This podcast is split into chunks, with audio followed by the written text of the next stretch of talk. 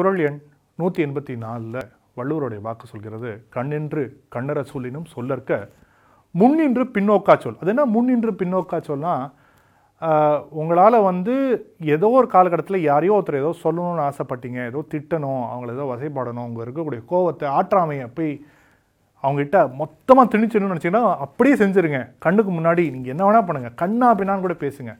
ஆக்சுவலாக பேசலாமான்னு தெரியாது ஆனால் பேசுங்க. பரவாயில்ல பேசிடுங்க. ஆனால் அதை விட மோசமானது என்னென்னா அவர் போன பிறகு பேசாதீங்க. அவர் பின்னாடி அதை சொல்லிடாதீங்க அப்படிங்கிறார். ஏன்னா அந்த வார்த்தையை அவரால் தாங்கிக்க முடியாது. அது மட்டும் இல்லாமல் அந்த புறம் சொன்ன அந்த கூறுதல் இருக்கு பாருங்க புறம் கூறிய அந்த சொல் பெரிய விளைவுகளை ஏற்படுத்தும். ஒரு பிரபலமான பைபிள் வாசகம் கூட உண்டு இந்த புறம் கூறக்கூடியது வந்து பெரிய அழிவை நட்பை பிரித்து விடக்கூடும் அப்படின்ற அளவுக்கு ஒரு பைபிள் வாசகம் சொல்லக்கூடும். இது எல்லா நம்பிக்கைகளிலும் எல்லா வாழ்க்கை முறைகளிலும் இது ஒரு பெரிய அளவுக்கு நம்புகிறாங்க ஆனால் இன்னைக்கு மேலாண்மை உங்களுக்கு என்ன சொல்லிக் கொடுக்குது அப்படின்னா மேனேஜ்மெண்ட் ஸ்டடீஸில் எம்ப்ளாயி பிஹேவியர் அவங்களுடைய பணிச்சூழலில் இருக்கக்கூடிய நபர்களுடைய அந்த முக்கியமான தருணங்கள் அவர்கள் பேசக்கூடிய புரளிகளை எப்படி வந்து நிறுவனங்களுக்கான நேரடியான ஒரு பின்புலமாக அவர்களுக்கான ஒரு நேர்மறையான விஷயமாக பயன்படுத்த முடியுன்றதுக்கான அளவுக்கு ஆராய்ச்சிகள் படிப்புகள்லாம் போயிட்டுருக்கு இன்றைக்கி இருக்கக்கூடிய இந்த சமூக ஊடகங்கள் அத்தனையுமே இந்த புறங்குறலை அடிப்படையாக வைத்து தான் போய்க்கொண்டிருக்கிறது. ஏன்னா ஒருத்தர் நீங்கள் பாராட்டணும் திட்டணும்னா நேராக போய் பண்ண முடியாதுல்ல. சோஷியல் மீடியாவில் தான் திட்டுறாங்க. ஒருத்தரை ஏதோ ஒரு வகையில் கழுவி கழுவி ஊற்றணும்னா சோஷியல் மீடியாவில் தானே பண்ணுறாங்க அது நேராக சொல்ல முடியல. ஆக இந்த அப்படியும் சொல்லணும்னா அவர்களுடைய நேரடியான பேரை வைத்து செய்வது கிடையாது. ஃபேக் அக்கௌண்ட்ஸு நானே எனக்கு வந்து வேறு வேறு பேர்களில் வேறு அக்கௌண்ட்டை க்ரியேட் பண்ணி அதில் திட்டக்கூடியது தான் இன்றைக்கி பிரபலமாக இருக்கின்றது. அப்போது இந்த புறங்கூறுதல் தான் ஒரு பெரிய பிஸ்னஸாகவே இருக்கிறது. அப்போ இது தவிர்க்க முடியுமா? எந்த அளவுக்கு தவிர்க்க முடியுமோ அந்த அளவுக்கு சமூகத்தில் கெடுதலை குறைக்க முடியும். இது எந்த அளவுக்கு சாத்தியமாக இருக்கின்றது அப்படின்றதுக்கான மேலாண்மை ஒரு பக்கம் புராணத்தில் அதிகமாக நம்பக்கூடிய நம்ம நிறைய திரைப்படங்களை பார்த்துருக்கக்கூடிய நாரதர் கழகம் நன்மையில் முடியும். இந்த பொருளிக்கும் சொல்லக்கூடிய இந்த புறங்குறுதலுக்கும் இருக்கக்கூடிய ஒரு சின்ன வித்தியாசமாக இதை பார்க்க முடியும்.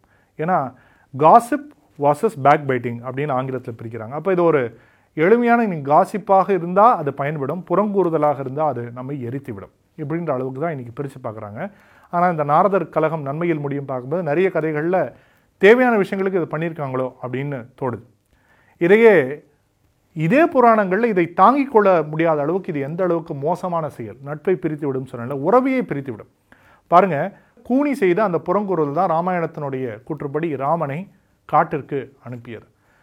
அதே ராமனுடைய வாழ்க்கையில் அவர் அரசனான பிறகு யாரோ சொன்ன அந்த புறம் கூறுதல் தான்.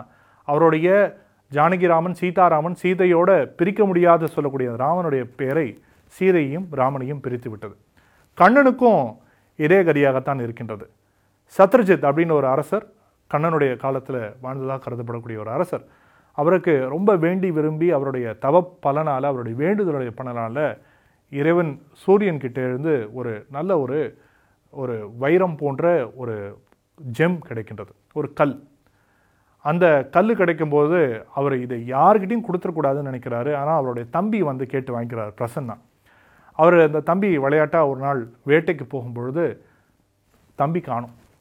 எல்லாரும் சொல்ல ஆரம்பிக்கிறாங்க உன்னுடைய அந்த பெருமை மேலே ரொம்ப பொறாமப்பட்டு கண்ணன் தான் உன்னோட தம்பியை கொண்டு அந்த கல்லை திருடிட்டாப்புல அப்படின்னு சொல்கிறாப்புல இது உண்மையா? இந்த புறம்கூறல் கேட்டு கண்ணனுக்கு பொறுத்து கொள்ள முடியவில்லை.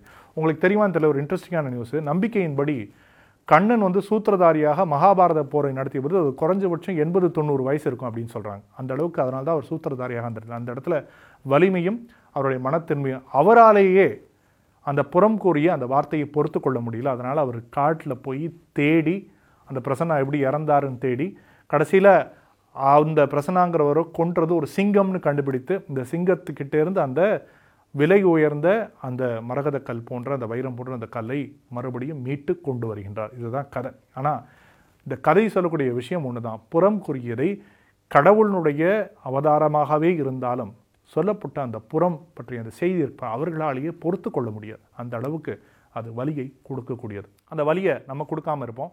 நமக்கும் அந்த வலி இல்லாமல் இருக்கட்டும்.